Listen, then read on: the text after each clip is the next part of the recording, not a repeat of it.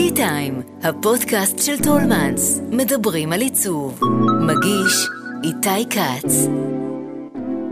היו לנו כמה סיבות טובות להזמין לכאן את עידו ברונו, מעצב תעשייתי, מרצה ותיק בבצלאל, עוצר תערוכות מצליחות ומנכ"ל מוזיאון ישראל לשעבר.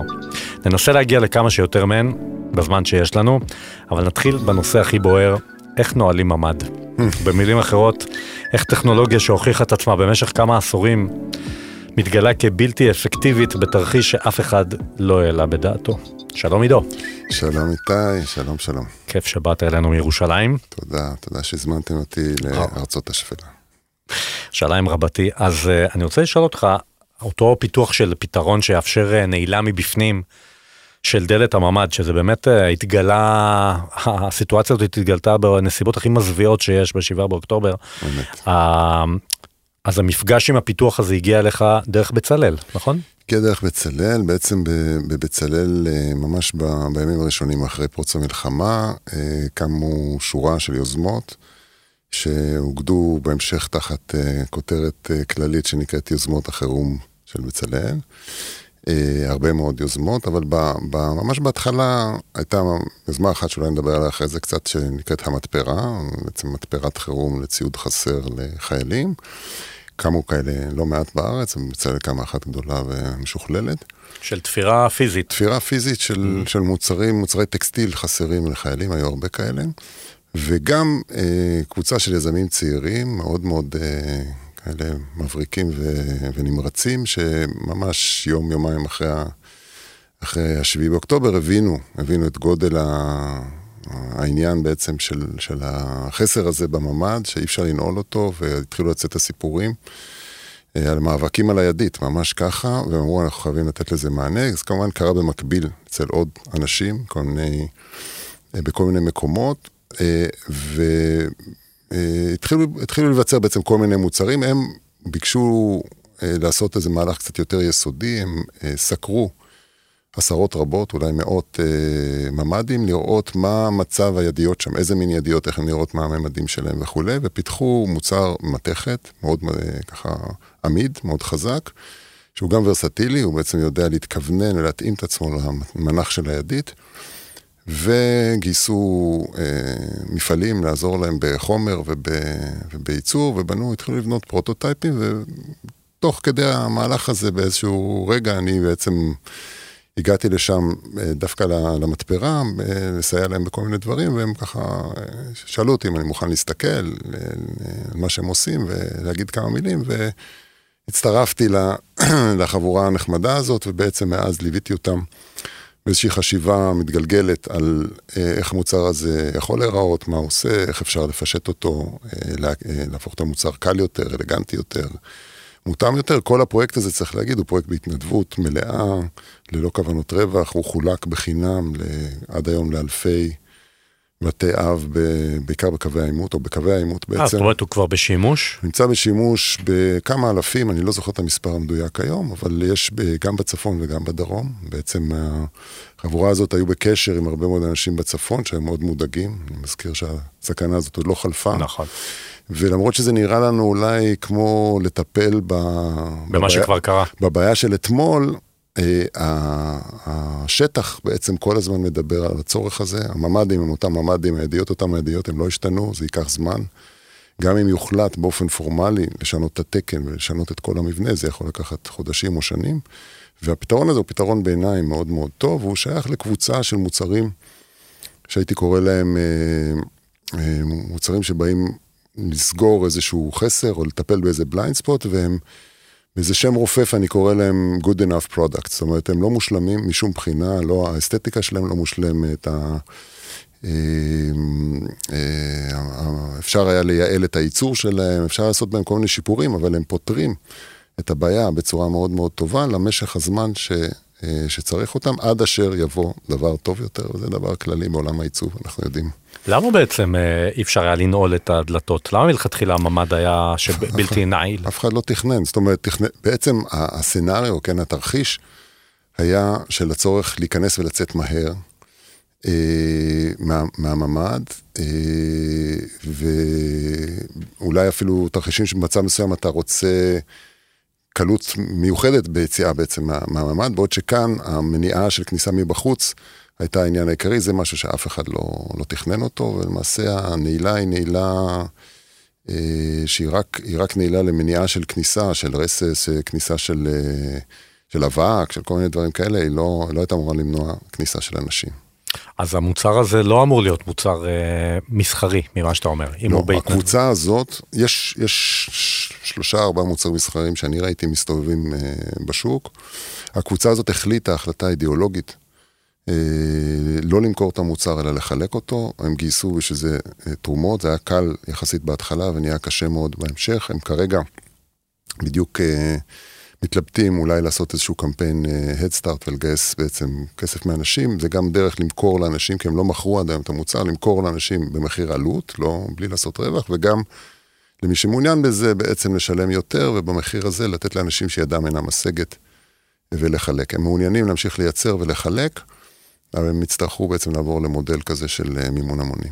אפשר היה גם לשאול, אם הדבר הזה הוא כל כך חיוני, והוא חיוני, למה זה לא מוצר שהמדינה מספקת לתושבי קו העימות? זו שאלה מקסימה, וזה בדיוק מסוג השאלות שאני לא יודע לענות עליהן. בסך הכל כבר ראינו שיש, אה, כבר ראינו כן. שיש אה, בעיה. אתה גם שותף במשהו אחר שקשור עכשיו למלחמה, וזה לנושא של ילדים שפונו נכון? מבתיהם בשדרות, משדרות. אמת. והם אמת. צריכים עכשיו איזשהו פתרון, אז בוא תספר על זה. אז במסגרת הפעילות הזאת ב... ביוזמות החירום של בצלאל, שאגב, ה... בעצם אה, עבודה שלי הייתה בשיתוף של אנשים רבים, אפשר לדמיין, זה פרויקט שהיו בו יודע מה, בסופו של דבר השתתפו בו מאות מתנדבים, כל מיני סוגים, אבל אה, אחד הפרויקטים היה פרויקט של הקמה, הייתי אומר, הקמת בזק של אה, בית ספר לחינוך מיוחד בים המלח. זה פרויקט שעבדתי עליו ביחד עם שותף, ערן לדרמן, שהוא קולגה שלי, אה, מרצה לעיצוב. ובעצם פנו אלינו ואמרו, SOS צריך להקים מרחב למידה לילדי חינוך מיוחד. זה היה ביום שלישי בלילה. ביום רביעי אמרנו, אוקיי, SOS, אנחנו נבוא, נראה במה מדובר. אמרו לנו, ביום ראשון הם נכנסים ללמוד. אמרנו להם, טוב, אוקיי, נשמע קצת דמיוני, אבל בואו נראה. ברביעי בבוקר כבר היינו בים המלח. וראינו את המבנה המיועד, שהוא היה מבנה, הוא מבנה תיירותי, חנות תמרוקים, בוטיק עם בגדים, אה, מסעדה, כאלה דברים, ספא, כל מיני דברים כאלה, ואמרנו להם, בסדר, אבל מה, מה זה שלושה ימים, ובאמצע יש סוף שבוע, כן? איך, איך בדיוק אתם חושבים שנעשה את זה. ואז הם, אה, הם בעצם, הם זה, זה אנשי אגף חינוך של, אה, של שדרות, והצוות החינוכי, ואנשי החמ"ל האזרחי, אה, שבעצם האחים לנשק בגלגולם הנוכחי. אמרו בואו, בואו לראות, ולקחו אותנו למלון רויאל, והראו לנו את החללים שבהם הילדים האלה לומדים, זה ילדים, הרבה מהם על הרצף האוטיסטי, בעיות בוויסות חושי, דברים כאלה, והבנו שהחללים באמת, המצב הוא מאוד מאוד קשה ומאוד מאוד דחוף, אמרנו, אוקיי, אנחנו נעשה פעולת SOS, זה אגב, מה שאמרתי קודם על good enough, אנחנו נעשה משהו שהוא מספיק טוב בשביל לתת מענה מיידי שבמכה ישפר את המצב, ואנחנו אחרי זה נעשה שיפורים יותר קטנים לאורך זמן, כל הפרויקט הוא לחודשיים, שלושה, ארבעה, אף אחד לא יודע מתי תושבי שדרות חוזרים, אבל... זה, זה בערך פרק הזמן, ובעצם נכנסנו למרתון של תכנון.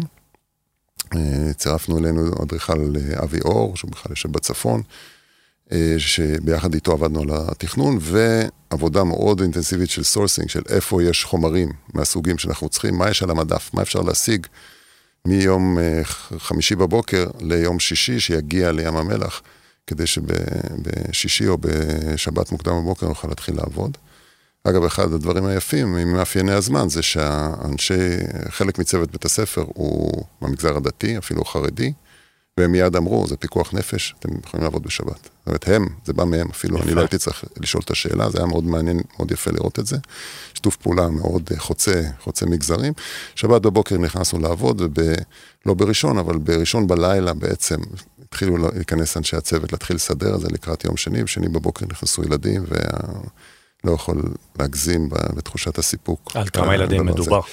בעצם שבע, שבע מסגרות, גנים וכיתות, mm. בכל מסגרת יש בדרך כלל סדר גודל של בין שישה לשמונה, עשרה ילדים, עם אנשי צוות, אנשי צוות זה יחס בערך של אחד לשתיים, אז עשרות רבות של אנשים במבנה הזה, שהוא לא מאוד גדול. עידו, אני רוצה לדבר אה, על עוד נושא שהוא אה, נושא מה... של אה, פיתוח קודם של, שלקחת בו חלק, זה השולחן אה, למצבים של רעידות אדמה. אה, אז באמת, מזלנו, נוק נוק, אה, משהו שהוא קצת פחות קורה בישראל, אבל גם היה לו בעצם איזשהו שימוש בשדרות, אם אני לא טועה, נכון? נכון. נכון. מדברים על משהו שהיה לפני כמה, עשר שנים? הפרויקט נולד לפני יותר מעשר שנים, הוא נולד כפרויקט גמר של אה, סטודנט שלי לשעבר, בשם ארתור ברוטר. אה, ובעצם אחרי שהוא סיים את הלימודים, אה, הוא ביקש ממני, ואני שמחתי לעשות את זה, בעצם להמשיך לפתח אותו איתו ביחד כמוצר. ממש, זה לקח בערך שנתיים של עבודה משותפת בכל מיני דרכים, עד לאיזשהו ניסוי גדול שעשינו במכון הנדסי שמתמחה ברעידות אדמה בפדובה באיטליה. בעקבותיו בעצם אפשר היה להראות שהשולחן הזה משפר מאוד את המצב של אה, ילדים שנכנסים מתחתיו כשהתקרה נופלת, או כשחלקים מהתקרה נופלים. אה, אז השולחן ש... מגן, הוא בעצם שולחן מגן מרעידות אדמה למצב ש...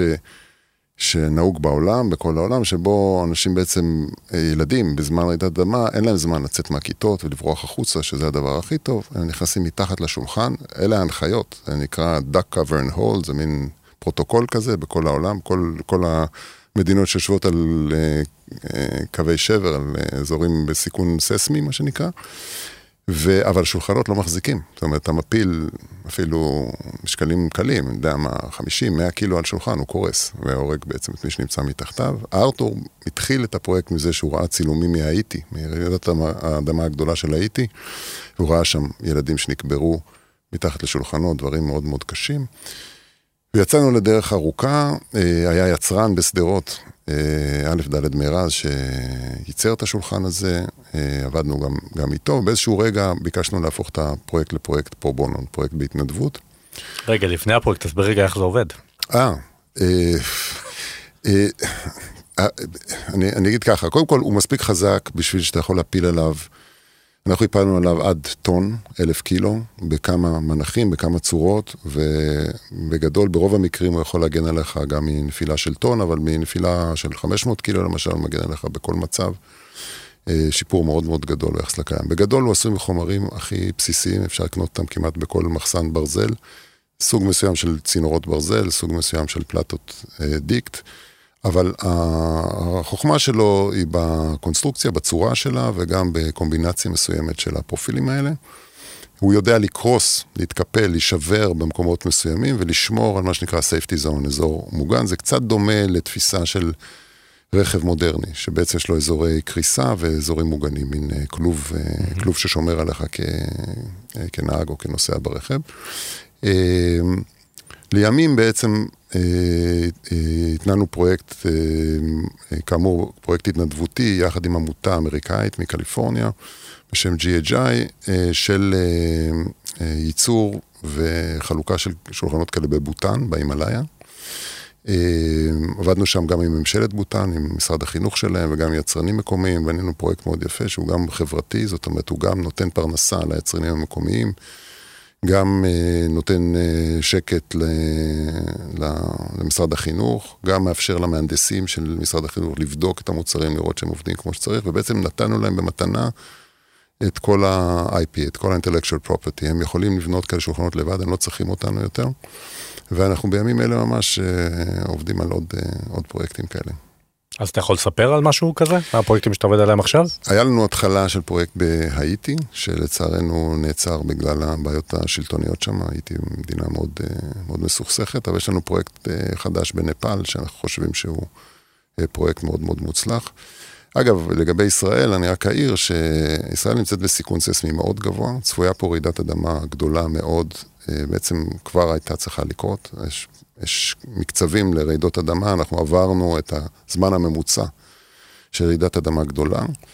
אה, ההיערכות בארץ, אנחנו רוצים לקוות שהיא מאוד טובה, אבל אנחנו יודעים שמדברים אחרים שאפילו נחשפנו לאחרונה, שההיערכות היא לא תמיד כמו שאנחנו היינו רוצים שהיא תהיה. אה, וזה אף פעם לא מאוחר מדי לעורר את העניין הזה שוב, אנחנו עכשיו כולנו בתוך קטסטרופה שאנחנו נמצאים בה כרגע. זהו, אבל, קשה לדמיין אה, אחת קשה. נוספת. נכון, אבל היא יכולה לבוא.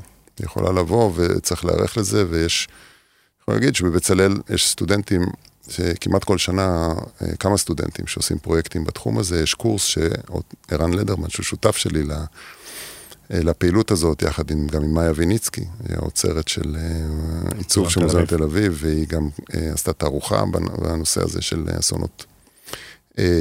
אנחנו עושים כל מיני פרויקטים בתחום הזה, ו...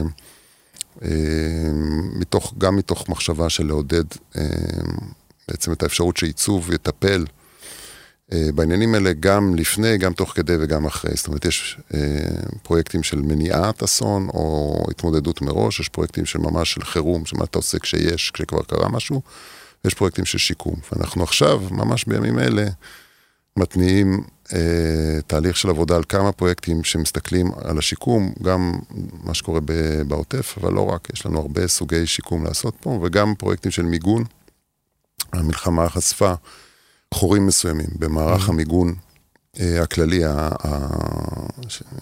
של, אה, של אנשים, של אנשים פרטיים, למשל, דוגמה, אה, אנשים שהם חסרי ישע, אנשים שהם מוגבלים בתנועה. כאילו הם לא יכולים להספיק לצאת. הם לא יכולים לצאת, הם לא יכולים להביא את עצמם למרחבים מוגנים, ואם הם נמצאים במוסדות או במקומות כאלה, קשה מאוד לאנשי צוות לשנע הרבה מאוד אנשים. מצד שני, אפשר להחזיק אותם מהבוקר עד ערב במרחבים מוגנים, אז אנחנו מתחילים בעצם לחשוב על פיתוח של אמצעי מיגון אישי, שהוא אמנם לא מגן ב-100% כמובן מכל סכנה, אבל אה, דברים כמו הדף ורסיסים. עד לרמה מסוימת, בפירוש יכולים לשפר את ה... שזה לביש? זה בעצם איזשהו ציוד... חושבים על אה, משהו בכיוון הזה, כן. כן, זה מאוד מוקדם, אז אני לא נותן יותר מדי פרטים, אבל זה הכיוון. אתה יודע מה, כמה דברים שדיברנו עכשיו, עולה לי המחשבה עד כמה בישראל הפתרונות האלה לקטסטרופות, הם איזה מין דבר פרטי שצריכים לבוא מעצבים ואנשי מקצוע שיחשבו על זה. אתה יודע, רעידת אדמה זה דבר סופר רציני. אני חושב שההתייחסות היחידה שיש בישראל לנושא הזה מהכיוון של אה, בנייה ועיצוב זה תמ"א, שאנחנו יודעים שזה פיקציה, כי התמ"א היא בכלל לא קורית באותם אזורים מועדים, זה לא קורה בבית שאן ובטבריה, זה קורה בעיקר באזורי הביקוש הנדל"ניים, ואז גם כשאתה, כל הדברים שאתה מספר עליהם, מהממ"ד ועד אה, ועד המיגון לחסרי ישע, כאילו זה נהדר ש, שאתם עושים את זה, אבל יש כאן באמת השאלה של... אה, אז תראה, חלק מהפרויקטים אה, יש להם שותפים מגופים פורמליים, זאת אומרת, ב... אה, הפעולה של הקבוצה הזאת שהקמנו לפני הרבה שנים, שנקראת RDFD, זה Relevant Design for Disaster, בעצם עשתה לא מעט פרויקטים על פני השנים, ובחלקם היו שותפים רח"ל, שזה רשות החירום הלאומית, פיקוד העורף, זאת אומרת, יש... יש איים, בוא נגיד ככה, יש גופים ויש איים שבהחלט אה, עסוקים בעניין הזה ומנסים אה, להיערך לזה. אני חושב שיש הרבה לאן לשאוף, זאת אומרת, משהו בתמונה הכללית וגם בסדרי עדיפויות. אנחנו יודעים שאחת הסיבות למצב שאנחנו נמצאים בו זה שסדרי עדיפויות אה, סטו מאוד, בצורה מאוד מאוד חריפה. והדברים הפשוטים של לדאוג לרווחה, בריאות, חינוך, אה, איכות חיים, אה, קיימות, אה, כל הנושאים שהם בעצם הנושאים שהכי חשובים לנו כבני אדם, כמובן גם ביטחון מפני אויבים חיצוניים ואויבים פנימיים. הנושאים האלה לא קיבלו את המקום הנכון שלהם בסדר העדיפויות הלאומי, וזה לא אומר שלא נעשה שום דבר, זה אומר שאנחנו רואים, סתם דוגמה, אני חושב שאחד מה... הקטסטרופות הכי גדולות שאנחנו נמצאים עכשיו קשורה לבריאות הנפש. זה מערכת שהורעבה והופרטה נכון. וקרסה שנים, ואני מספר את זה כי אני מתחיל עכשיו קורס, אנחנו חוזרים ללמד בשבוע הבא. מתחיל עכשיו קורס שהוא שיתוף פעולה עם הכללית, עם המערכת של הכללית ועם אה, בית חולים גאה, בנושא של עיצוב למחלקות סגורות ופתוחות אה, בבית חולים פסיכיאטרי. זאת אומרת, גם בתחום הזה אנחנו רוצים לגעת ולראות מה אנחנו יכולים לתת. חשוב. סופר. אתה יודע, מהמקום הזה אני רוצה לשאול אותך אם uh, יש איזושהי, בקהילה של המעצבים, כל הדברים שאתה מתאר הם באמת דברים סופר חשובים, הם מצילי חיים, ו... אבל בסוף, אם uh, מעצב מתעסק בדברים האלה ולא, אין לו את ההילה של מי שעכשיו מעצב את האייפון, או את הסלולר הבא, או אפילו איזו אפליקציה סופר סקסית, אם יש כאילו איזה מין אה, תחושה כזאת של אה, אוקיי, אני עושה דבר חשוב, אבל אני לא עושה את הדבר הכי מגניב, אני מתעסק כאילו באפור. כן, זה טוב, זו שאלה, זו שאלה שהיא באמת מתגלגלת, נקרא לזה ככה, היא קיימת הרבה שנים, היא מעניינת. יש מודלים שונים של מה זה המעצב אה, שהיית רוצה להיות, או מה זה המעצב שאתה נושא אליו את עיניך אם אתה מעצב צעיר ואתה... אה, והיו מודלים, כל מיני מודלים של מה זה מעצב, זה מקצוע צעיר יחסית, זאת אומרת, לעומת, בוודאי לעומת ארכיטקטורה, שהוא מקצוע, מקצוע מאוד מאוד uh, ותיק, אבל היו שנים, בעיקר בשנים שאני הייתי סטודנט, שהיה אה, מין אה, אידיאליזציה מסוימת של המעצב הסופרסטאר, ש... שזה הלך ביחד גם עם סוג מסוים של consumer product, של מוצרי צריכה. אמ, אני... שמי כאילו אייקון של זה דיטר רמס? מי אה, האייקון? דיטר רמס זה נגיד זה דור אחר, ריצ'רד סאפר, אה, אני יודע, מנדיני, אה, קסטיליוני, זה, נגיד דור אחד אחורה, אבל כן. אחרי זה מעצבים בריטים, רוס לאבגרוב, כל מיני טיפוסים כאלה, וכמובן ג'ונתן אייבס עם האייפון. כן. אז אני חושב ש, שאנחנו, במובן הזה אנחנו קצת התבגרנו, זאת אומרת, אף אחד לא חושב שאנחנו לא צריכים את המוצרים האלה, אנחנו, אני חושב שאנחנו צריכים מוצרים כאלה מאוד טובים. אה, אני מאוד נהנה להשתמש במוצרים איכותיים, שהושקע הרבה מאוד בעיצוב שלהם. אני תמיד מסתכל קצת יותר על ה... קודם כל על איך הם מותאמים לאדם שצריך לפעול איתם, אה, אבל האסתטיקה שלהם, איכות העיצוב הוויזואלי שלהם, הצבעוניות שלהם, הם בעיניי קשורים גם להתאמה לאדם. זאת אומרת, מוצר שהוא טוב במובנים האלה הוא מוצר טוב, הוא מוצר שאתה אוהב להשתמש בו. אני כן מתנגד כמובן לעודף מוצרים ועודף מכירה ולדחיפה אגרסיבית של מוצרים שאנחנו לא זקוקים להם. יש לזה השלכות על הכלכלה האישית, על ה-well-being האישי, ויש לזה כמובן השלכות אה, אה, גלובליות שאנחנו הולכים ונהיים יותר ויותר ערים להשלכות להם.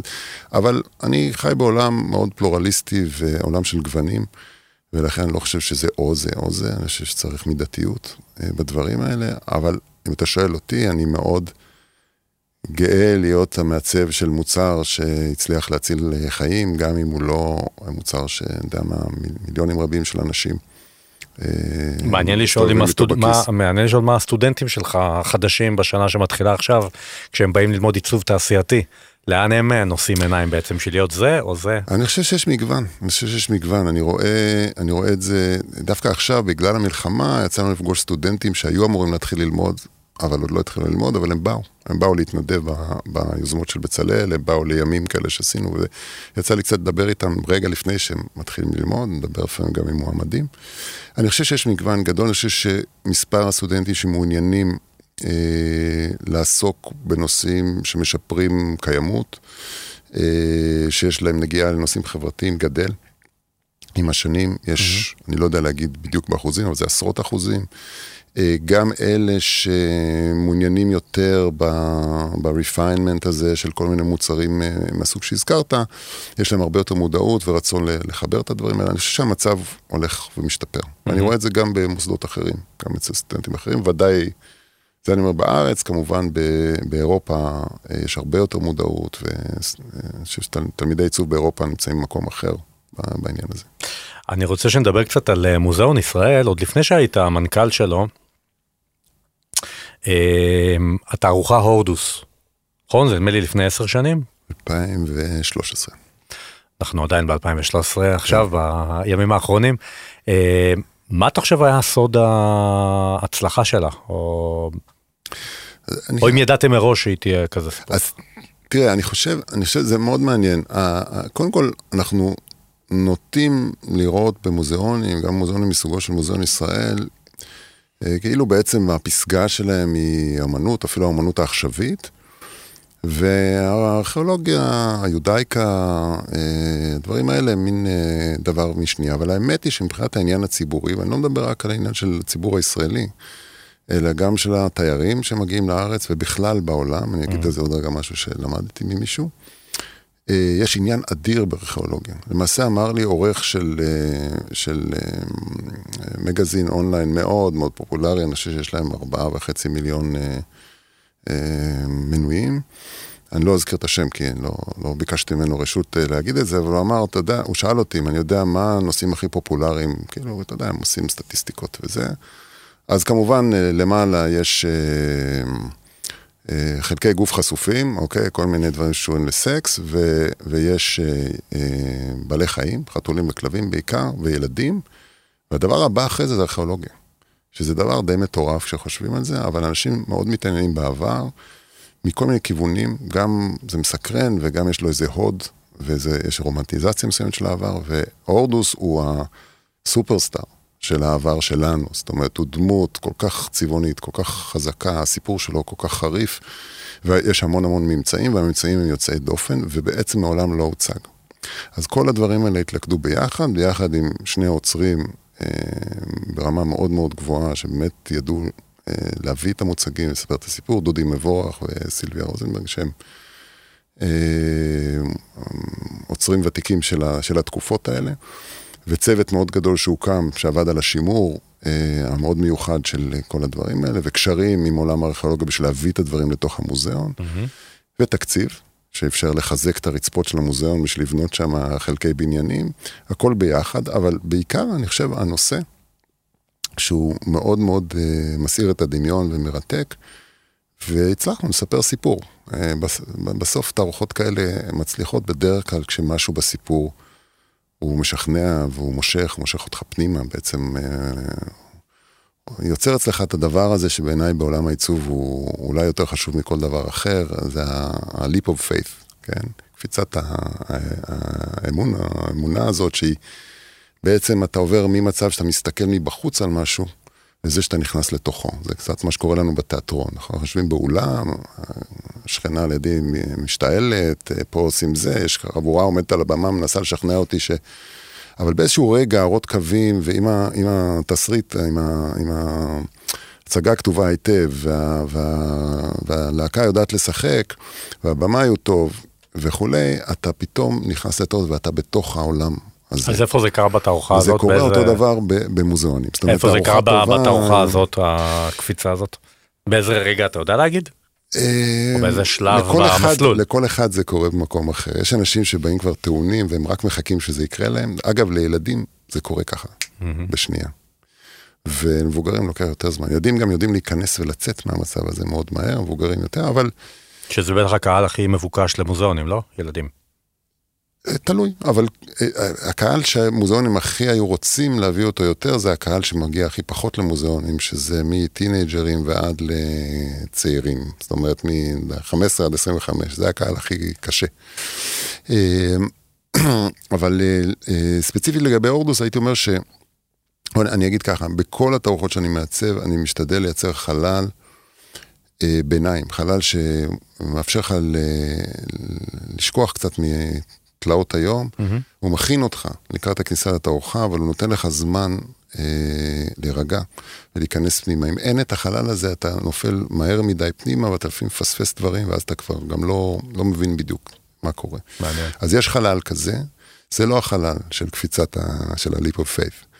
אחריו זה מתחיל, במקרה של אורדוס היה חלל קטן מאוד, שזה היה חלל שבו הונחה גופתו אחרי מותו ורגע לפני שהוא יצא להלוויה, ובעצם יצאת להלוויה של הורדוס שהובילה בסוף, בסוף לקבר שלו. זה הסיפור בזעיר אנפין. אז החלל הזה היה המקום הראשון שאפשר היה להתחיל להיכנס לזה, אבל אחרי זה, חלל אחרי חלל היו עוד ועוד דברים, והתערוכה הזאת סודרה באמת כ, כמהלך.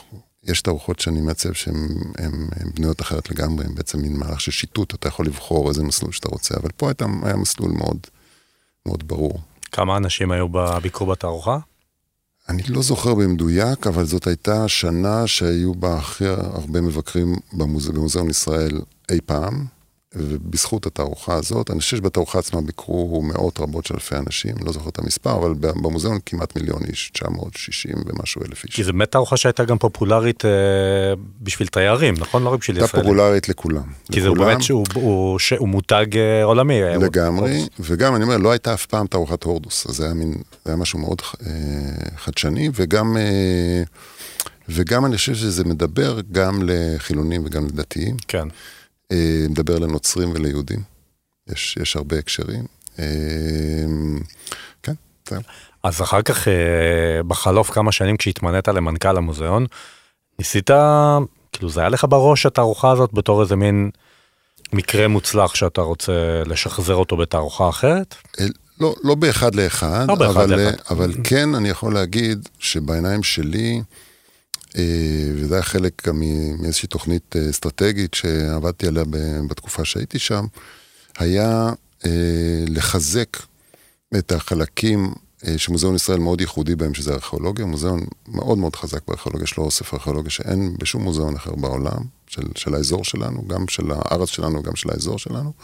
לחזק את החלקים של תרבות ואומנות יהודית, שגם הם מאוד אטרקטיביים, אבל נמצאים קצת אה, בצל, ולאזן את המשקולות בין האגף לאומנויות, שהוא אגף מפואר מאוד, עם מוספים פנטסטיים, והוא הכי מוכר אולי, כשאומרים מוזיאון ישראל, אנשים חושבים כן. עליו, אבל בעצם יש לו את החלקים האלה. הדבר הזה יכול היה, אה, עדיין יכול, בעצם להביא הרבה מאוד קהל. אגב, היכל הספר, שהוא השיא והפאר, כן, המוצגים בעצם הכי משמעותיים שיש בכלל ב- בעולם הארכיאולוגיה, בטח בארכיאולוגיה שלנו, אה, אה, הוא מביא המון המון המון מבקרים כל שנה למוזיאון ישראל, ואפשר היה גם אותו אה, ליהנות ממנו יותר, לעשות איתו אה, עוד דברים. אז כן, במובן הזה של, של אה, ההצלחה של הארכיאולוגיה.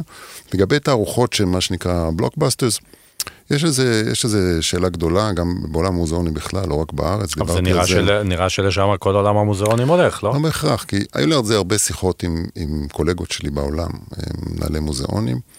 כשאתה בודק את הכלכלה של העניין הזה, היא לא חד משמעית. אה, בלוקבאסטר הרבה פעמים עולה הרבה מאוד כסף, לא תמיד מחזיר את עצמו ב- בכרטיסים. אתה נכנס פה, אנחנו נכנסים פה קצת עמוק לתוך הקשיים הכלכליים של מוזיאונים, אבל זה מעניין. אבל אה, אה, לא תמיד זה כדאי, זה כן כדאי כשיש שילוב מקרים שבהם בו יש נגיד מישהו שהוא תורם, שמעוניין לתרום אה, חלקים גדולים מהעלויות של התערוכה מסיבותיו שלו, ואז כשהיא מביאה הרבה מאוד אנשים, זה כמובן הופך להיות אה, כלכלית כדאי. אבל תערוכות כאלה עולות המון כסף, ולא תמיד אה, משתלם, לפעמים יותר משתלם לעשות תערוכות הרבה יותר זולות, קטנות יותר, ולכן זולות יותר, שעדיין מביאות הרבה מאוד קהל, ויש לנו גם דוגמאות לתערוכות כאלה. הכלכלה של מוזיאונים מאוד משתנה, אה, ולכן כל, הייתי אומר, מוסדות תרבות בכלל, לא רק מוזיאונים, זה גם תזמורות, תיאטראות, אה, you name it.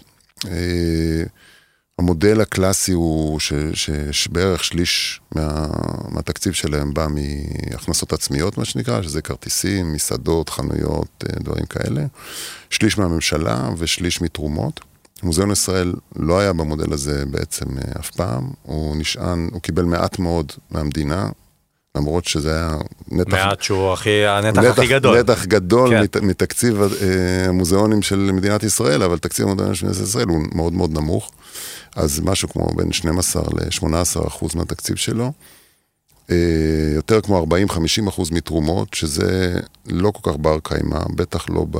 ב... זהו, מה קרה לתרומות בעצם?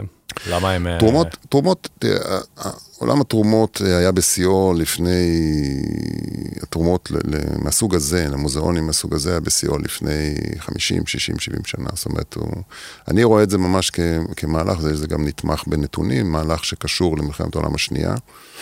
ובעצם אפשר לראות משנת 2000 בערך, או אפילו סוף שנות ה-90, כבר אפשר לראות ירידה עקבית בפילנטרופיה בעולם למוסדות תרבות. כי הדור הזה התחיל ללכת לעולמו?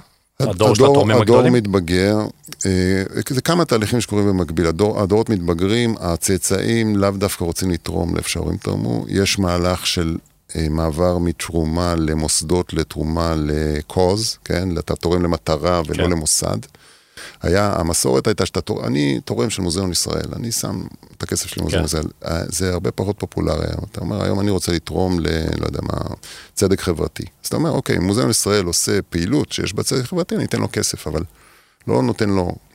ויש מגמה גם של תרומה ליד הבית. רוב התורמים, רוב הפילנטרופים, בטח בארץ, הפילנטרופים הגדולים של מוסדות תרבות בארץ לא חיים בארץ. אז הם רוצים לתרום ליד הבית, יש להם צרות ליד הבית, ראינו את זה בקורונה, שהקהילה היהודית בסן פרנסיסקו התגייסה לטפל בקשיים המאוד גדולים שעניי סן פרנסיסקו חוו, כולל עניים שהם לא, לא קשורים לקהילה היהודית, mm-hmm. תרמו הרבה מאוד כסף זה וזה ליד הבית.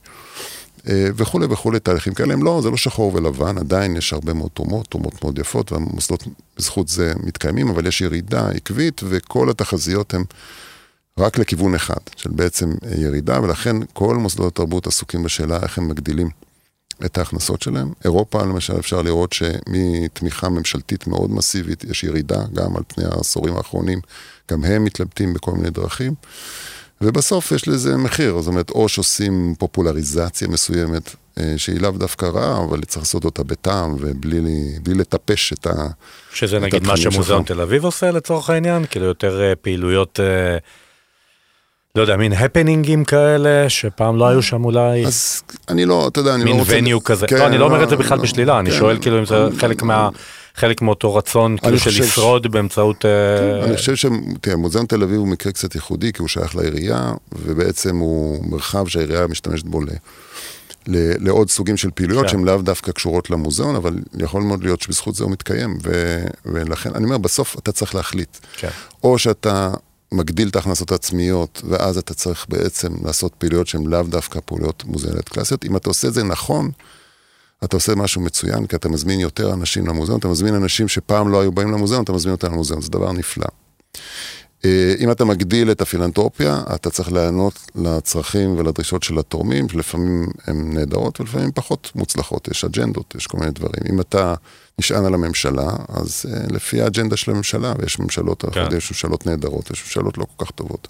תגיד, העובדה הזאת היא כאילו של כל הלחצים הכלכליים שהם באמת הולכים וככה סוגרים על, על מקומות, היה לזה קשר לעובדה שאתה סיימת את התפקיד שלך אחרי שלוש וחצי שנים ולא, אתה יודע, זה תפקיד שמי שמגיע אליו אני, אני רוצה לחשוב, לא רוצה לוותר עליו, כאילו זה באמת להיות בטופ, כאילו של העולם התרבות הישראלי, כן. ולפניך יש אנשים שעשו קדנציות הרבה יותר אה, ארוכות מזה. נכון. כאילו עד שהגעת לזה, למה לעזוב אה, כל כך מהר? בסדר גמור, אז קודם כל עשיתי ארבע שנים מלאות, ממש אה, כמעט, כן, כמעט על היום, מה כן. שנקרא, התחלתי ב... לא, אני אגיד, אני אגיד שבאמת הרבה פעמים בעולם התרבות הישראלי יש הרבה ביקורת, רואים את זה גם בתקשורת. על אנשים שתופסים איזושהי עמדה, רואים את זה הרבה בעולם התיאטרון, אבל גם, וואלה, וגם בפילהרמונית בזמנו, שהמנכ"ל היה 40 שנה, וואלה, ולא משחררים, ויש המון ביקורת על זה ש... סליחה, יופי, הגעתם לתפקיד הנחשק, לכו, נגיד נכון. את זה בגסות. נכון. ואצלך זה ממש היה הפוך. כן. אז תראה, אני, קודם כל אני, אני אגיד ככה, אני הייתי, יכולתי להישאר עוד, עוד איזשהו זמן, גם אה, אפילו מועצת המנהלים ביקשה ממני להישאר יותר זמן ממה שנשארתי בסוף. אה, אבל אני מלכתחילה לא באתי בשביל להישאר אה, כל כך הרבה שנים. קודמי, קודמי, ממש קודמי, היה חודשיים שלושה נכון. ומט"ש. נכון. לפני זה המוזיאון היה שנה בלי מנכ"ל. אבל לפני זה? ולפני זה היה מנכ"ל שהיה 20 שנה. בדיוק. שהיום הוא מנכ"ל אה, מוזיאון היהודי בניו יורק. כן. ו... ואז אתה, אתה רואה, יש אנשים שונים, גם רואים את הסיטואציה באופן שונה, ו... ואני באתי מסיבה מאוד ברורה, לשם כך גם הוזמנתי, בעצם בעצם לא, לא דמיינתי בכלל שאני מנכ"ל מוזיאון ישראל, זה לא כל כך משך אותי, אבל הסיבה ש, שבגללה באתי הייתה שהציעו לי בעצם לבוא ולנסח תוכנית אסטרטגית, מה שאנחנו קוראים, תוכנית לטווח ארוך למוזיאון ישראל, ל-10-15 שנים הבאות. הסיטואציה תוארה לי כזה שם, בעצם שהמוזיאון נמצא בצומת מסוים והוא צריך להסתכל קדימה, וזה מסוג הדברים שאני מאוד אוהב לעשות, וגם היה לי ניסיון בהם, אני כתבתי פרוגרמות למוסדות תרבות. כתבתי עם שותפים כמובן פרוגרמה למוזיאון לטבע חדש, שאולי יקום יום אחד בירושלים, כאגף הטבע של מוזיאון המדע בירושלים, בימים אלה זה מתפתח, זה מתקדם. אה, ואני מאוד אוהב את זה, אני מאוד אוהב לדמיין קדימה, זה קשור גם למקצוע שלי כמעצב, אני אוהב להסתכל על חלל ריק ולהגיד מה יכול לצמוח פה, ומוזיאון, כמובן מוזיאון ישראל, אני, במוזיאון עבדתי המון, אני גדלתי שם במובנים מסוימים, הצבתי שם, עבדתי שם כבונה של... אה, סטנדים וכל מיני אביזרים לתצוגה ארכיאולוגית, אגב, שם גם חלק מהתשוקה שלי לארכיאולוגיה. אה, וגם עצרתי שם תערוכות וגם אה, הצבתי שם הרבה מאוד תערוכות, אז הייתי מחובר בהרבה דרכים, הכרתי הרבה מה, מהאנשים שם. אבל באתי בשביל זה, באתי בשביל לעשות את החשיבה הזאת קדימה ולממש אותה במידת האפשר. וללכת. זאת אומרת, לא היה לי שום כוונה להישאר שם 15 או 20 שנה, אלא אם כן היה קורה משהו. כן. זה. לקח יותר זמן ממה שחשבתי להתחיל לעשות, לבנות את התוכנית הזאת, מכל מיני סיבות. אה, מצאתי מוזיאון שהיה בבוקה ומבולקה, באמת שנה לא היה לו מנכ"ל, הוא היה במצב לא כל כך טוב, לקח לי זמן לייצב ולייצר כל מיני תהליכים, אה, גם של תכנון תערוכות, גם תהליכים בתחום אה, משאבי האנוש, דברים אחרים. תהליכי תוכן יותר עמוקים ולגשת לתוכנית האסטרטגית, ואז נפלה הקורונה. שבעצם חייבה אותי לשים את כל תשומת הלב שלי בהתמודדות עם המשבר הזה, משבר מאוד מאוד מסובך, מורכב, כלכלית, מבחינת אה, העובדים, מבחינת הקהל, מבחינת המוצגים, מבחינת, כמובן מבחינת הראייה לטווח ארוך, ו... כמה, כמה זמן המוזיאון נאלץ אה, להיסגר בעצם? המוזיאון היה סגור חודשים ארוכים, ואחרי זה mm-hmm. נפתח לשיעורין לאט לאט בכל מיני דרכים, אבל בקצה של זה בעצם סיימנו את הפאזה הראשונה של התוכנית הזאת, שהיא בעיניי הייתה תוכנית אה, נהדרת, ונערכתי לשלב הבא, שבו היו צוותים מתוך עובדי המוזיאון, הם צריכים לשבת לפי נושאים ולהתקדם. בשלב הזה הרגשתי שהמוכנות של המוזיאון להשתנות, ואני אגיד את זה פה בצורה גלויה, לא, דווקא לא של העובדים, לא של אה, אנשי המקצוע של המוזיאון, וגם לא של אנשי התפעול של המוזיאון, אלא yeah. דווקא של הנהלת המוזיאון, זאת אומרת, מועצת המנהלים שלו, המוכנות שלהם באמת לעשות שינוי מהותי, עמוק, אה, אה, אסטרטגי נקרא לזה, לא הייתה מלאה, אני לא אומר שהיא לא הייתה בכלל, הם גם אמרו שהם מעוניינים, גם אמרו לי, נתנו את ברכת הדרך, אמרו תתקדם עם התוכנית, אבל מתוך עד לזה הרגשתי שיש שניים, שלושה נושאים, שאני לא אמנה אותם פה, כי זה באמת אה, לא, לא חומר פומבי, אבל שניים, שלושה נושאים שאני חשבתי שצריך לעשות בהם שינוי מאוד דרמטי.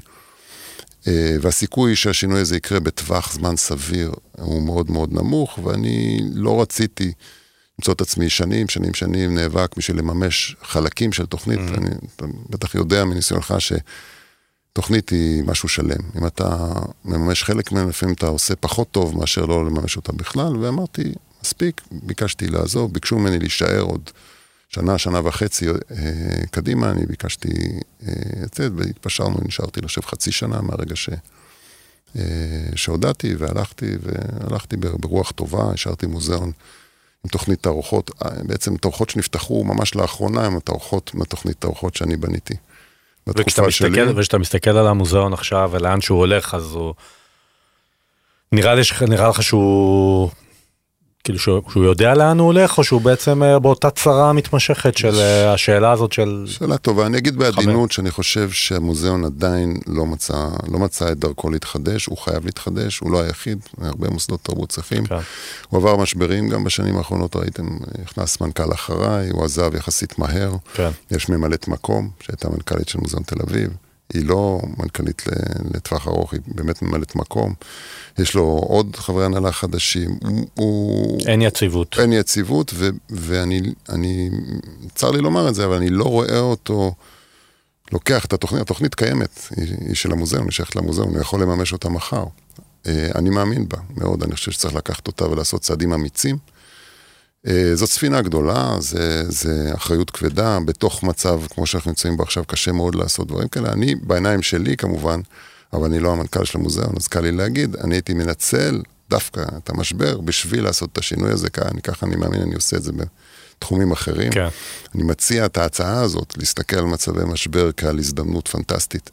לעשות דברים שקשה לך לעשות לא משבר. הייתה לנו פה שיחה קטנה קודם על הצדדים הפחות יפים של כן. אה, להגיד אנחנו במצב מלחמה, אבל אני חושב שאפשר גם להגיד אנחנו במצב מלחמה, בוא דלג. אני למדתי שיעור פנטסטי מראש אגף החינוך של עיריית שדרות, ששמו גיל חדש, שאיתו בעצם פעלנו בהקמה של הבית ספר הזה לחינוך מיוחד ב, בים המלח.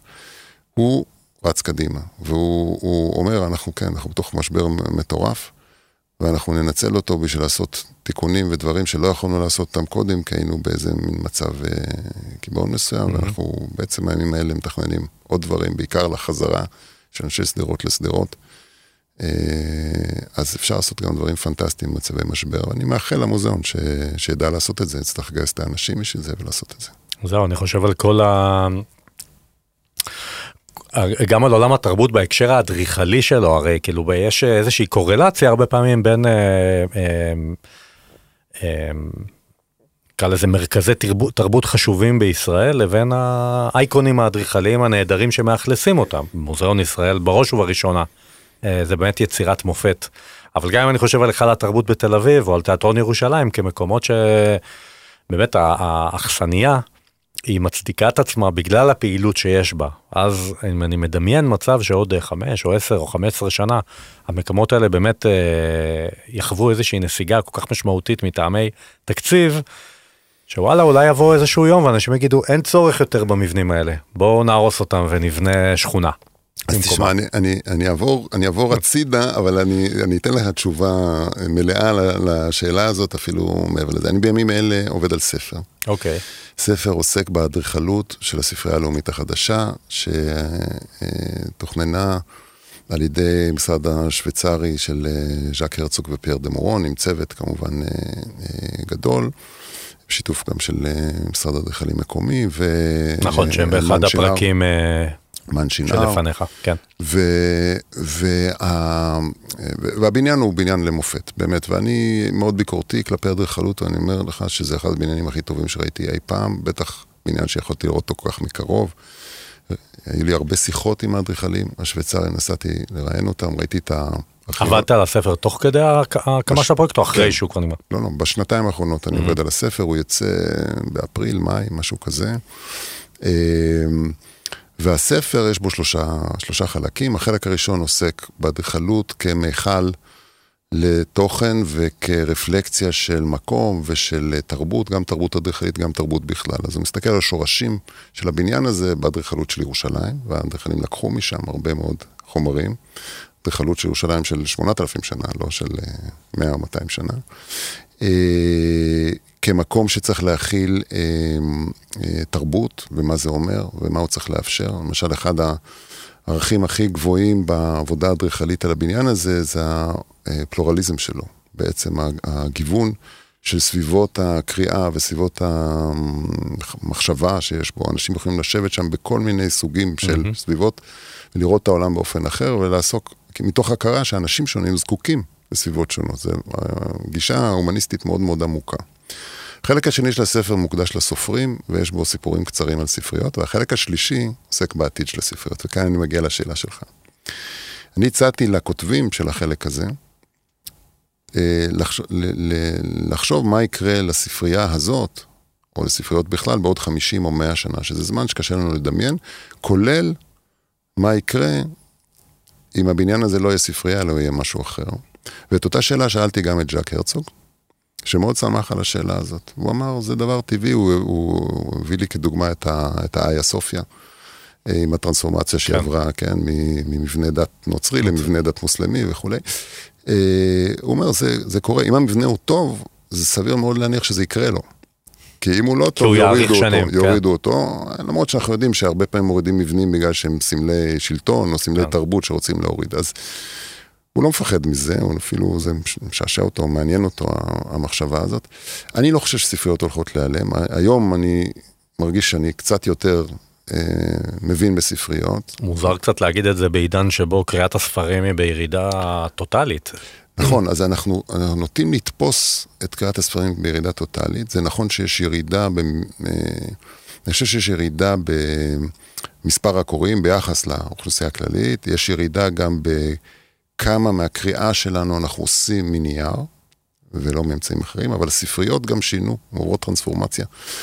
אה, הן היום מקיימות פעילויות שהן הרבה מעבר להוציא ספר ממדף אה, ולקרוא בו, אבל עדיין, אם תבוא לספרייה הלאומית ותסתכל, יש הרבה אנשים שזה מה שהם עושים, הם מוציאים ספר והם קוראים בו, כי למרות הדיגיטציה, אה, שעברו הרבה מאוד מהפריטים, לא הכל עבר דיגיטציה, וגם יש הרבה אנשים שיותר נוח להם לקרוא מהספר, וגם הספר כאובייקט הוא אובייקט אחר לגמרי מאשר המסך.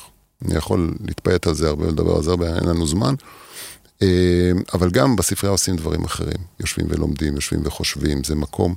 יש דווקא בתופעה שאני נתקלתי בה הרבה מאוד, דווקא אצל אנשים יותר צעירים, שבשביל להתרכז הם זקוקים לקהל מאוד גדול סביבם ולאיזה מין רעש לבן כזה. כן. וכשהם יושבים לבד בבית, הם לא מצליחים להתרכז. כשהם באים וסביבם יושבים 150 אנשים, ויש את הרשרוש, כן. רשרוש הזה, כן. תסתכל בית אריאל הזה פה כן, קרוב. נכון, נכון. אז, נכון.